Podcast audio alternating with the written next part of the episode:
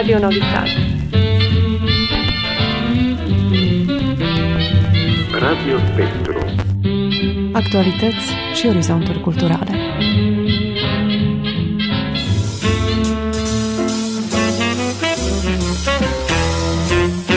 Radio Spectru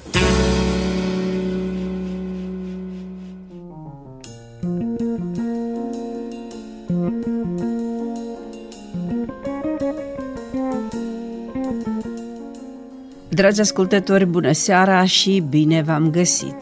Mă bucur să fiu din nou alături de dumneavoastră la o nouă ediție a emisiunii Radio Spectru.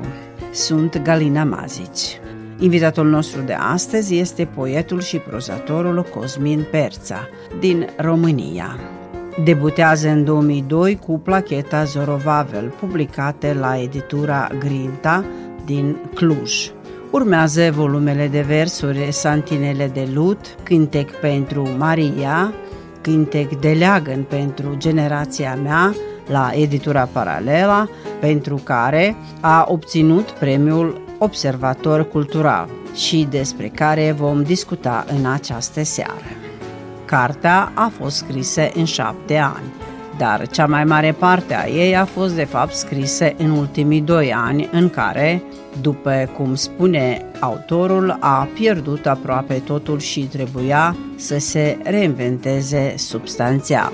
În volumul Cântec de leagăn pentru generația mea, autorul spune că se vede trecerea de la un tip de poetică la altul, discursul poetic din acest volum ne duce într-o zonă mai interesată de concret – poeziei care este într-un fel sau altul o adunare de experiențe pe care le avem. Un fel de capsulă a timpului care scoate din anumite contexte biografice niște senzații pe care le transmite mai departe sub formă de emoții, spune interlocutorul meu Cosmin Perța. Rămâniți alături de noi!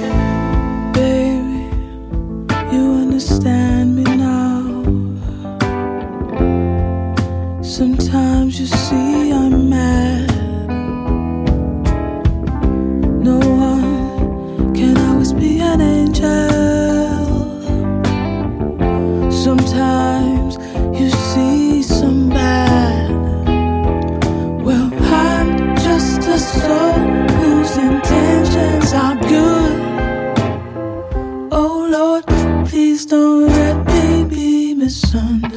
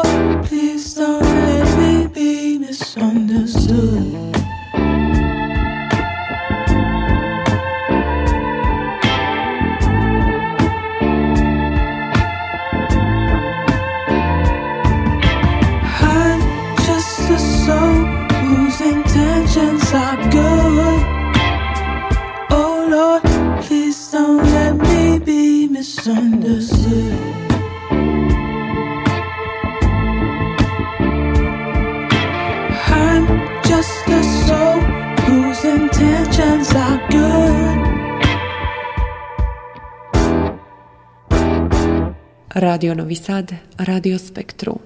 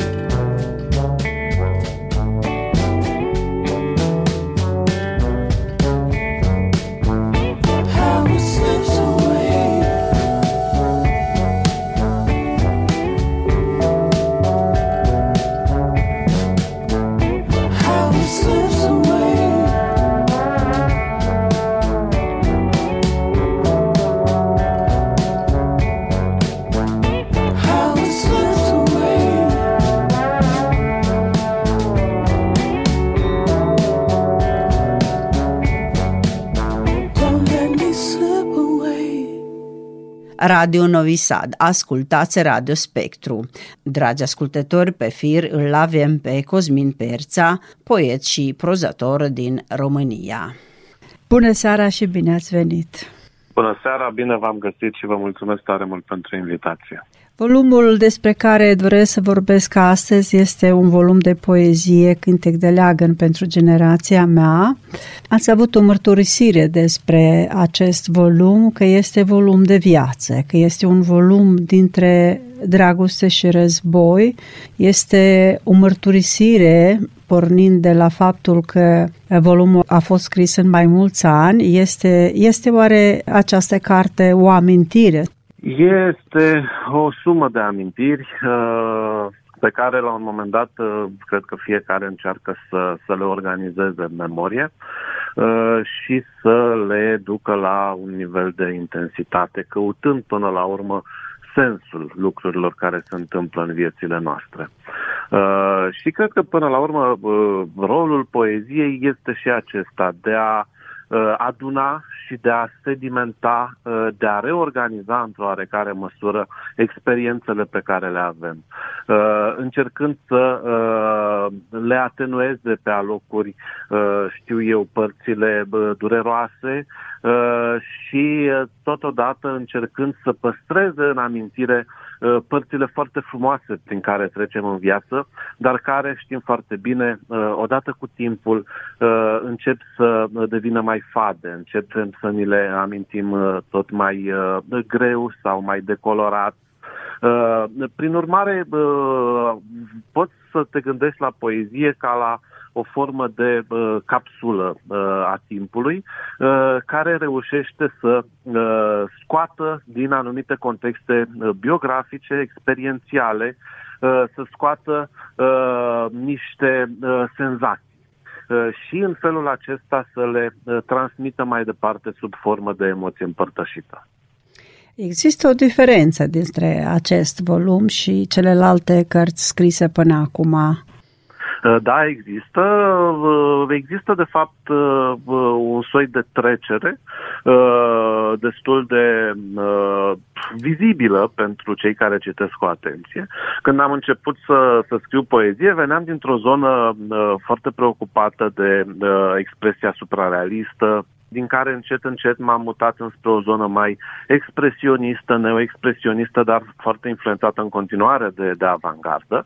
Ori în volumul acesta, cumva, discursul meu poetic se duce înspre o zonă care este mai interesată de concret, de realitatea înconjurătoare, chiar de anumite zone sociale, civice, Uh, prin urmare, cumva, în, în volumul acesta se vede foarte clar uh, o, o trecere de la un tip de poetică la altul, uh, acum fiind mai preocupat de ceea ce înseamnă un soi de poezia cotidianului, a întâmplărilor banale, aparent, dar din care putem să extragem câte un strop de frumusețe sau de magie. Aici totuși este volumul de poezii a vieții, exprimarea emoțiilor. Este oare poezia ta cea la care, să zic, cititorul ajunge cu ușurință, deoarece e ceva, presupun, că, pe care îl atinge pe oricine dintre noi. Vorbim de emoții sper. Uh, până la urmă, asta este un pariu pe care fiecare, fiecare scriitor îl are. Un, un scriitor este cu atât mai, uh, mai, mai bun Uh, și mai interesant pentru, pentru publicul său cu cât reușește să transmită mai multă emoție. Cred că scopul literaturii în, în, în principal este acesta de a, de a transmite emoție. Nu doar poezia, ci și proza, uh, și teatrul, uh, și filmul. Până la urmă, lucrurile pe care ni le amintim citind o operă literară sau uitându-ne la un spectacol, sunt cele care ne-au emoționat pe moment. Emoția este, până la urmă, cum să spun, provocată de opera literară. Uh, pentru că uh, uneori reușește să uh, ofere o nouă perspectivă cititorului sau spectatorului, care îl, îl transportă pur și simplu într-un context pe care nu-l preconizase și în care totul devine foarte proaspăt și se uită la realitatea din jur ca la un lucru nou sau, alte ori, eh, literatura reușește să acceseze niște depozite, niște rezerve eh, emoționale eh, care îi aparțin, îi aparțin cititorului. Să-l transporte într-o zonă în care a simțit niște lucruri asemănătoare. Să-l facă să-și, să-și amintească niște senzații pe care le-a pierdut și pe care, prin intermediul literaturii, le poate recupera.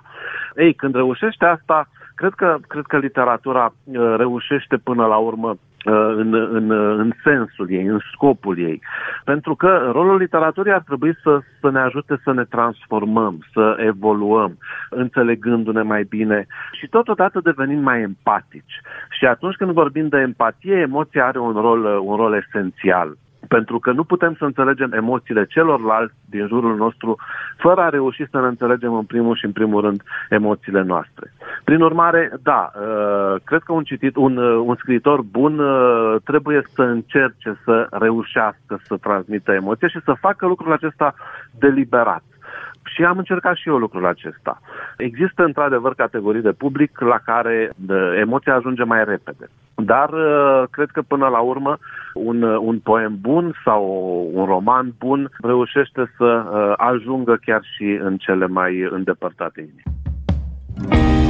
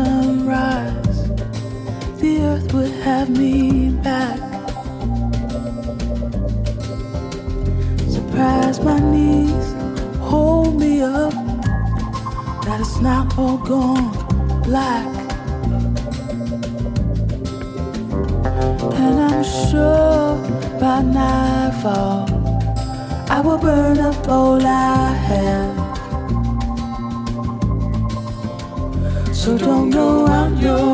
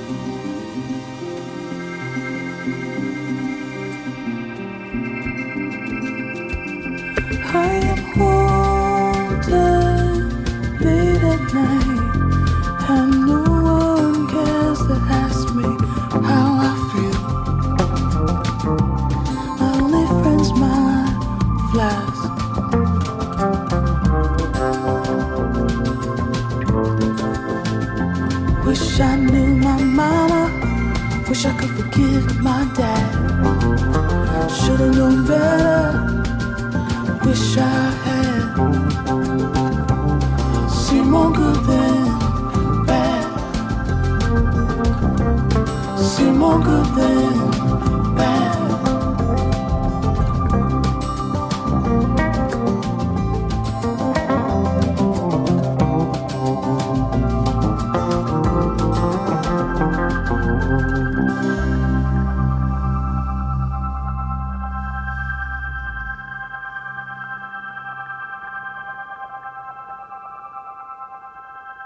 Radio Novi Sad, Radio Spektrum.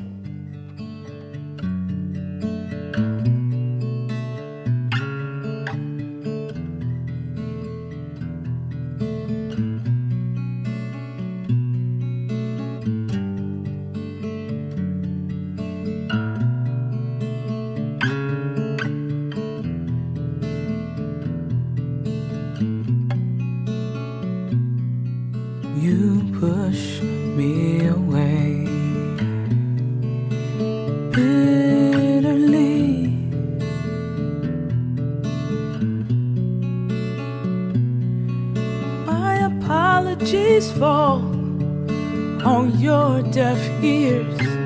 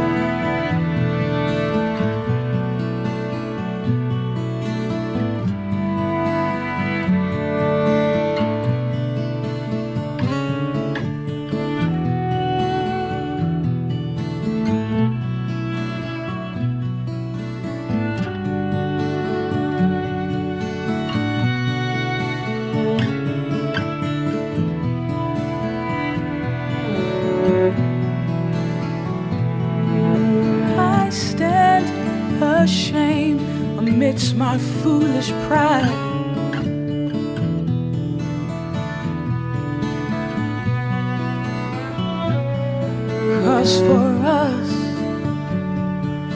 there'll be no more.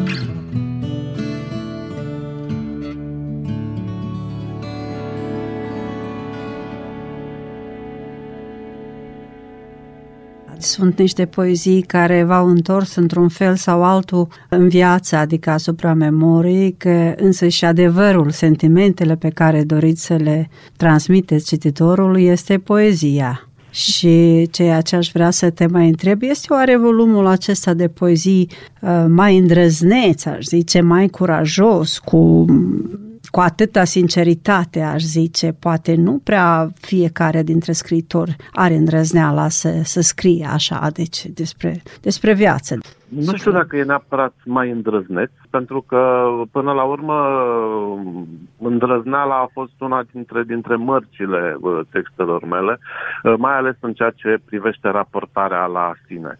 Autoironia este o zonă cu care îmi place să mă joc foarte mult uh, și totodată cred în, într-un soi de expunere, de exhibare a unui tip de, de eu liric, a unui tip de personaj poetic, care nu, nu se maschează, care nu se ascunde după falduri.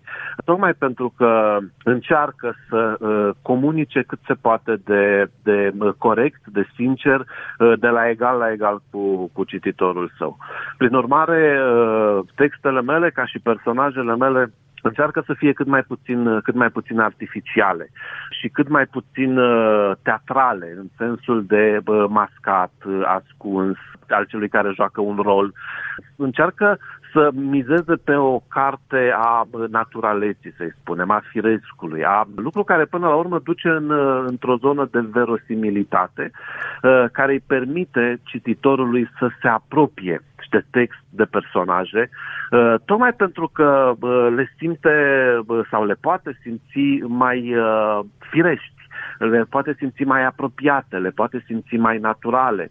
Și cred că există o, o, o miză aici foarte importantă, deoarece uh, tipul acesta de, de raport între, între cititor și un text sau personajele unui text uh, permite un schimb de uh, empatie mai, mai direct este mai ușor să uh, îți încredințezi, uh, ca să spun așa, uh, dragostea sau speranța cuiva pe care îl simți apropiat, asemănător ție, decât unui personaj pe care îl simți retractil, ascuns și așa mai departe. Și în poezie, cred că cartea aceasta a sincerității, care este foarte greu de jucat, tocmai pentru că este de multe ori la, la granița penibilului sau a lamentabilului trebuie totuși încercată. Uh, unora le reușește, sper că și mie mi-a reușit pe locuri, dar de cele mai multe ori, într-adevăr, nu, nu reușește.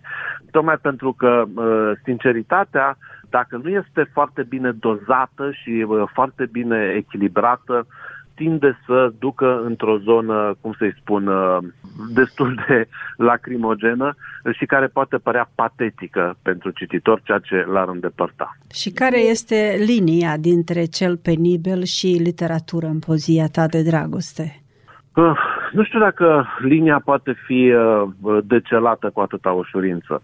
Cred că linia până la urmă uh, o constat singur, uh, scriind foarte mult, experimentând foarte mult cu, cu tipul acesta de text uh, și până la urmă Cred că tipul acesta de, de, de texte trebuie cumva și testate public.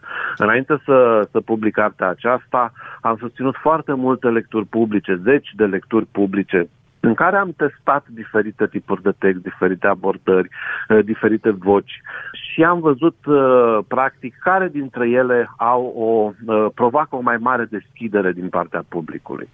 E ca în orice soi de, știu eu, produs pe care vrei să, să-l, să-l lansezi spre un public. Trebuie să, să testezi lucrurile, trebuie să, să încerci, trebuie să poți să dozezi, să poți să nuanțezi în anumite momente. Și asta nu poți să faci decât având un soi de feedback din partea celor la care vrei să ajungi.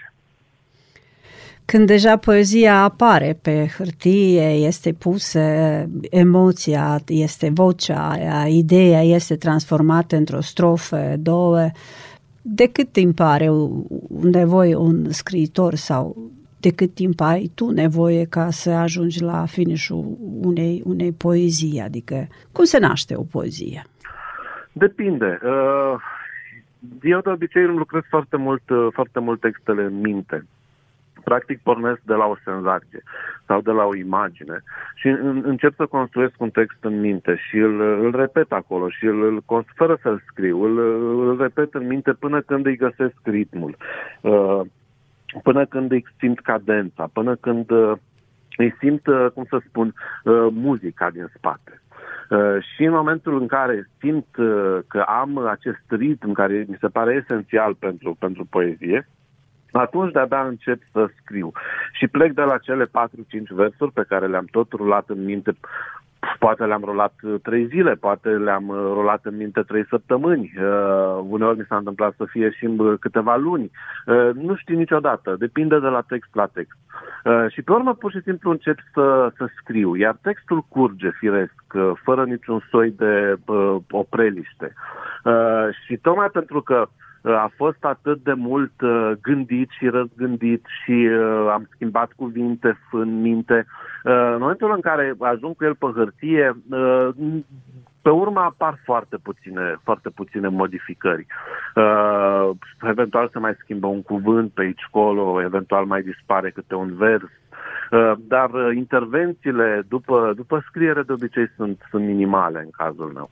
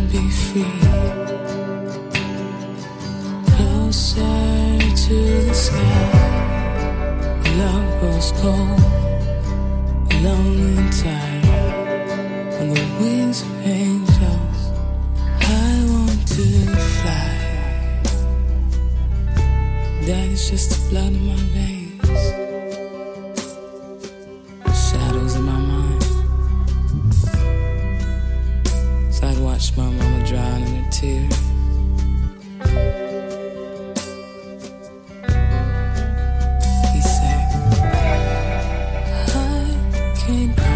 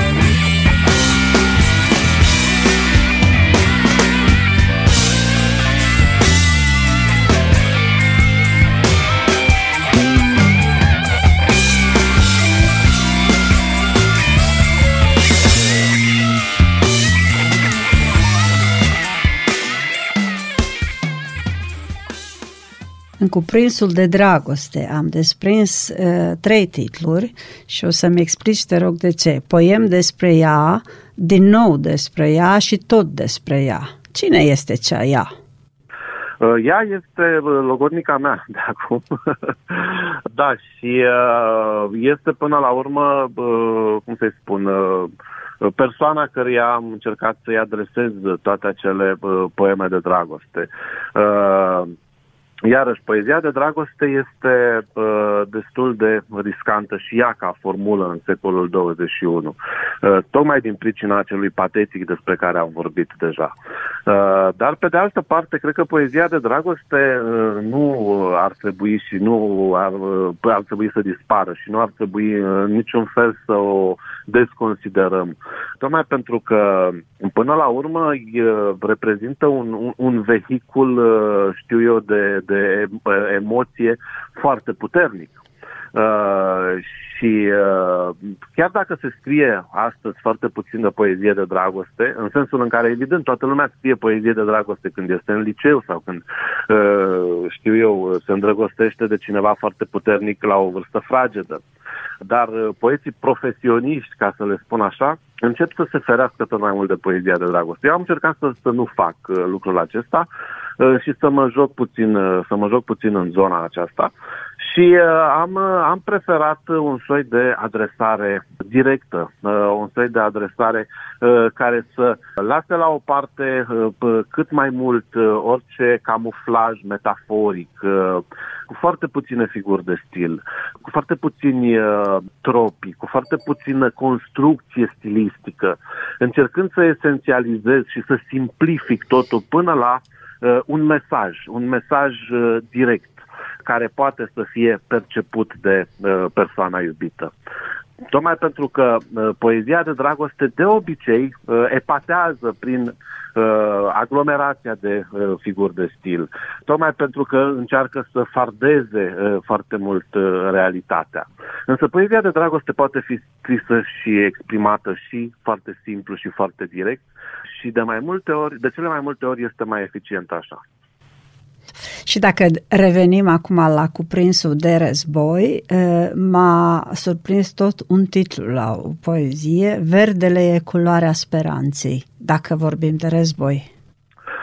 Da, Verdele e culoarea speranței este un poem autobiografic mai lung și care cumva încearcă să, să acopere un soi de, de, de perioadă de transformare a, a ființei. Uh, verdele din, din textul meu face, face referire la, în primul și în primul rând, la senzația pe care uh, o începem să o avem atunci când, când îmbătrânim, că ne ofilim cumva, uh, că începem să ne pierdem vigoarea, că bă, lucrurile din jurul nostru încep să își piardă din intensitate. Și atunci există un soi de speranță din aceasta nebună într-un soi de verde, într-un soi de retrezire, într-un soi de revitalizare interioară cel puțin la, la nivel psihic. Și ea de cele mai multe ori funcționează. Are oare, oare nevoie, Cosmin, un scriitor să citească mai mulți contemporanți, să zic, pentru a scrie poezie sau poate pentru a o face o, o comparație? Da, cred că nu se poate scrie poezie uh, fără să cunoști foarte bine poezia contemporană.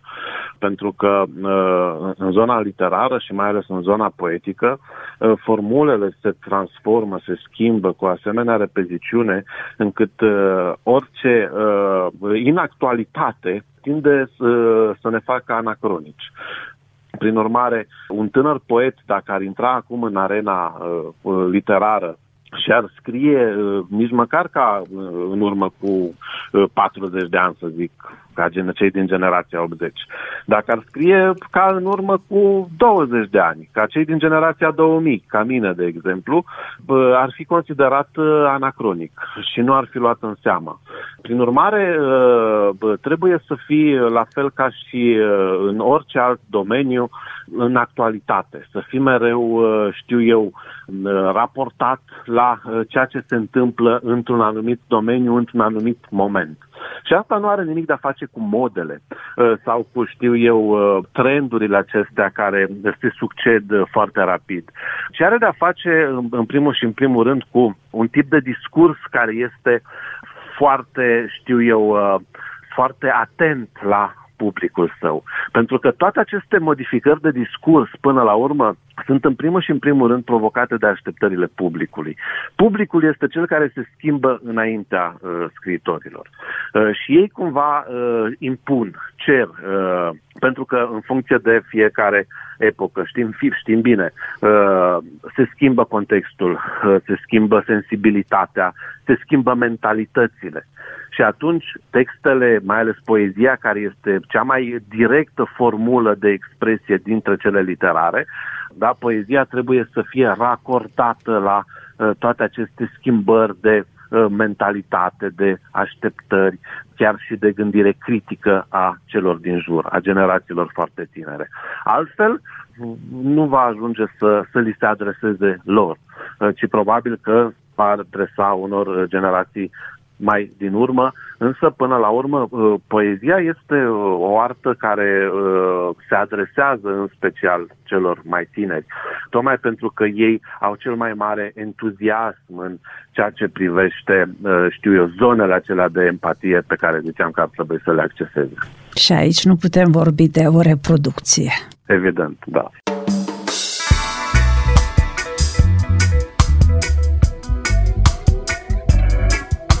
Would you walk a righteous path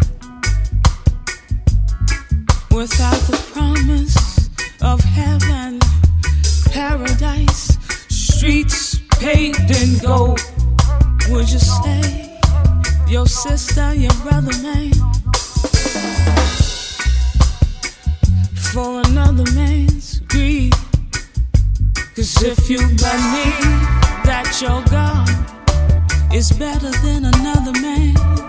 How you gon' end all your suffering? So if you believe that your God is better than another woman, how you gon' end all your suffering and strife?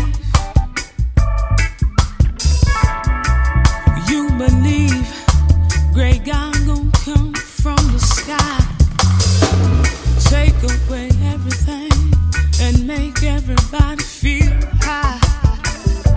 But if you know life is worth, you look for yours here on earth. It's at hand. Cause if you believe that your God is better than another man, how you gon' end all your suffering? Cause if you believe that you're gone.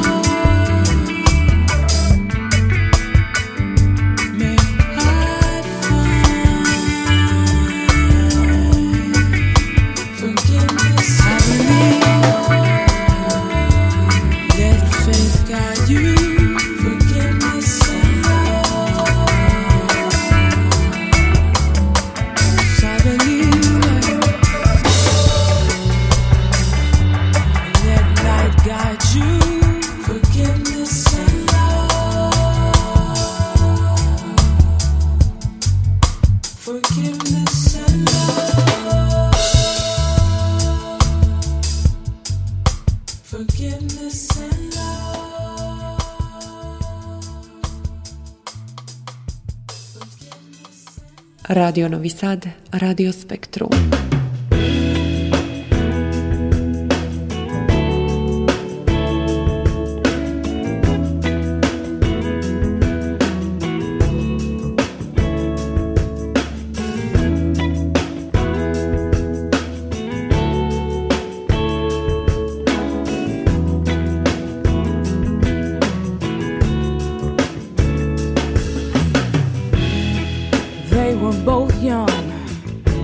Believed in himself only.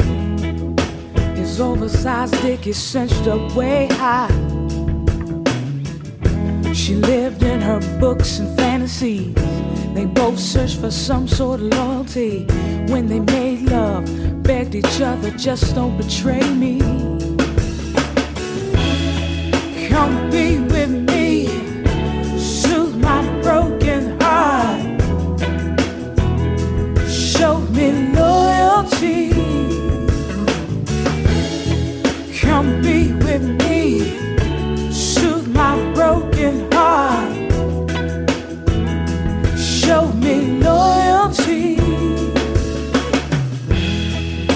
mother's heart's been shattered, told her daughter to beware.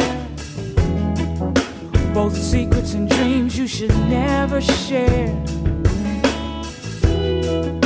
Trust only in change, cause hearts change, but betrayal always feels the same.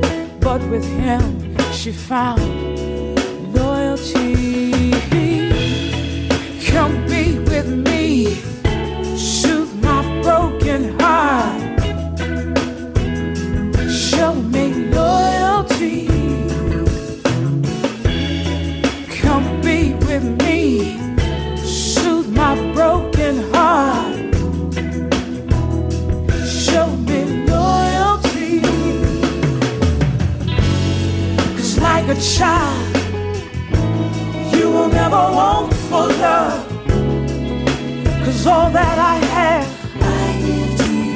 give to you.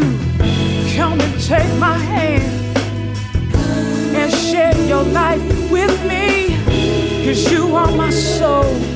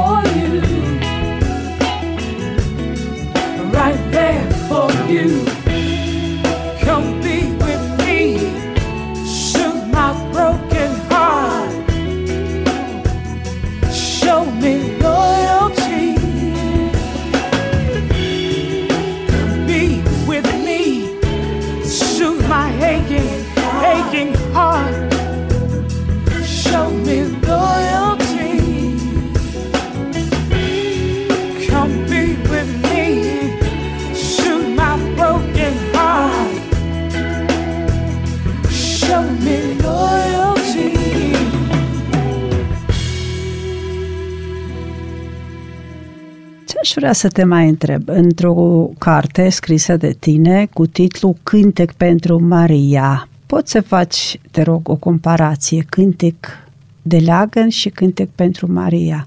Cui este Uh, când- dedicată când- această carte? Da, Cântec pentru Maria a apărut în 2007 și a fost o carte pe care am dedicat-o bă, fiicei mele, care uh, atunci se năștea și este o carte ludică, foarte diferită de, de aceasta, dar care are totuși niște, niște, niște zone comune. Apropo de ceea ce înseamnă un soi de, uh, știu eu, raportare la ideea de, de, de sentiment care transcede uh, realul. Ceea ce simțim care este uh, deasupra a uh, ceea ce ni se întâmplă într-un fel sau altul. Aceasta cred că ar putea să fie o idee comună, preluată din cele două titluri. Dar cântecul, cântecul pentru Maria uh, este o carte mai, uh, mai caldă, este o carte mai, uh, cumva mai, uh, mai apropiată de tonurile, știu eu, uh, p- mai îndulcite ale, ale realității, ale naturii, tocmai pentru că este inspirată și este cumva provocată de un eveniment foarte fericit, nașterea, nașterea fetiței mele. Și repetiția se explică prin aceea că de cele mai multe ori mă gândesc atunci când mă gândesc la poezie ca la o formă de, de cântec.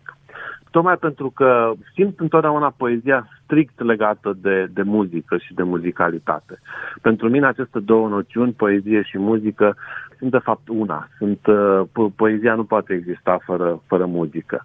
Uh, și muzica în sine conține o formă de poezie. Uh, și de asta poemele mele întotdeauna le-am considerat mai degrabă niște cântece decât niște texte. Cosmin, tu scrii și, adică ai scris și romane. Există oare uh, diferența de a scrie poezie și de a scrie roman? Da, evident, este o diferență destul de mare, diferență tehnică în primul rând, uh, diferență de stilistică uriașă, de raportare la uh, text și până la urmă este și o diferență de modalitate de scriere. Poezie scriu întotdeauna sub uh, impulsul unui, uh, unui imbold, uh, a unui lucru pe care l-am simțit, l-am văzut, care m-a marcat cumva într-o formă sau alta, care, sau care ușor, ușor mă obsedează, mă gândesc în continuu la el. Nu există o, o modalitate de a-ți programa să scrii poezie. Uh, poezie scrii când se întâmplă, când, când o simți da, cum spuneau romanticii, când te vizitează, când ești inspirat. Când explodează, uh, să zici. Exact, da. Ei, uh, la proză nu. La, la proză lucrurile sunt mult mai riguroase, mai raționale să, și ca să reușești să scrii o proză trebuie să lucrezi după un anumit program. Nu poți să scrii ca la poezie azi un text sau 10 și să nu mai scrii 8 luni. Nu, uh, la proză trebuie să scrii zilnic când te apuci de un proiect, dar mai ales dacă e un proiect mai, mai mare, trebuie să lucrezi cu o schiță, cu un plan, trebuie să fii uh, foarte uh, preocupat de toate detaliile textului. Contează emoția, dar emoția nu mai este primară. Contează foarte mult zona logică, rațională, care să susțină o satura întregii construcții narrative. Prin urmare, sunt, uh, sunt lucruri foarte diferite, sunt demersuri foarte, foarte diferite. Atunci când se duce cont de toate operațiunile astea pe care le-ai enumerat, atunci se perde emoția, se perde firul, uh, nu mai este tot același lucru, da. Da. Cosmin, îți mulțumesc foarte mult pentru timpul acordat. Nu pot să te las să nu-mi citești una din poezii care îți place mai mult. Al patrulea poem despre o mică spaimă pentru ea. Dragostea noastră de la distanță este o mică lume, unde oamenii se ucid și nu mor unde nopțile trec, dar nu se pierde lumina. Am putea să trăim așa, spunem, deși știm că nu putem rezista nicio clipă. Am putea, spunem, deși știm că seară de seară ceva se îndoaie în pieptul nostru ca un metal încins, aproape topit și gata de a fi umflat de suflul puternic al, lui, al unui gigant într-un clopot. Nu sunt departe, dragostea mea dar mă roade depărtarea asta ca un șobolan grațile. Trupurile noastre sunt făcute să fie despărțite de două picături de transpirație, de o peliculă fină de salivă, de doi microni de aer strivit între coapse. Thank you.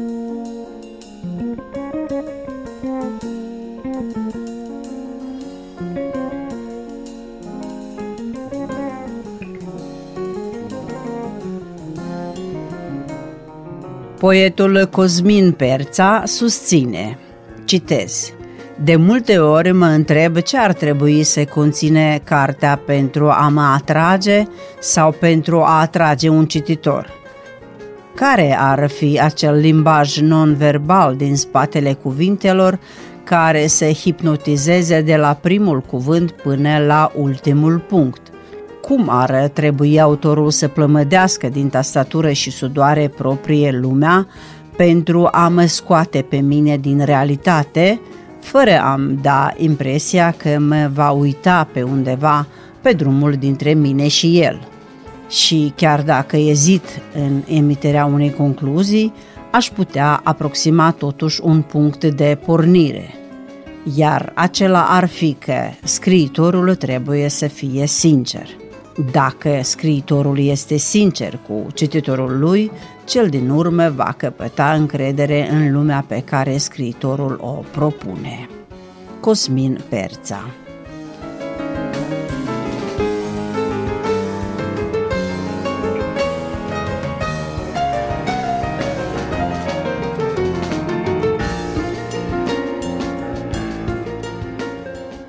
Dragi ascultători, am transmis emisiunea Radio Spectru.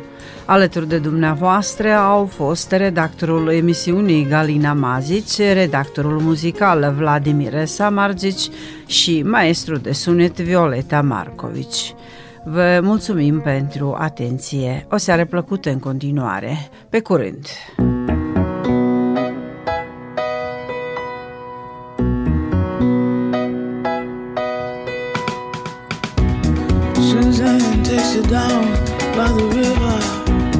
You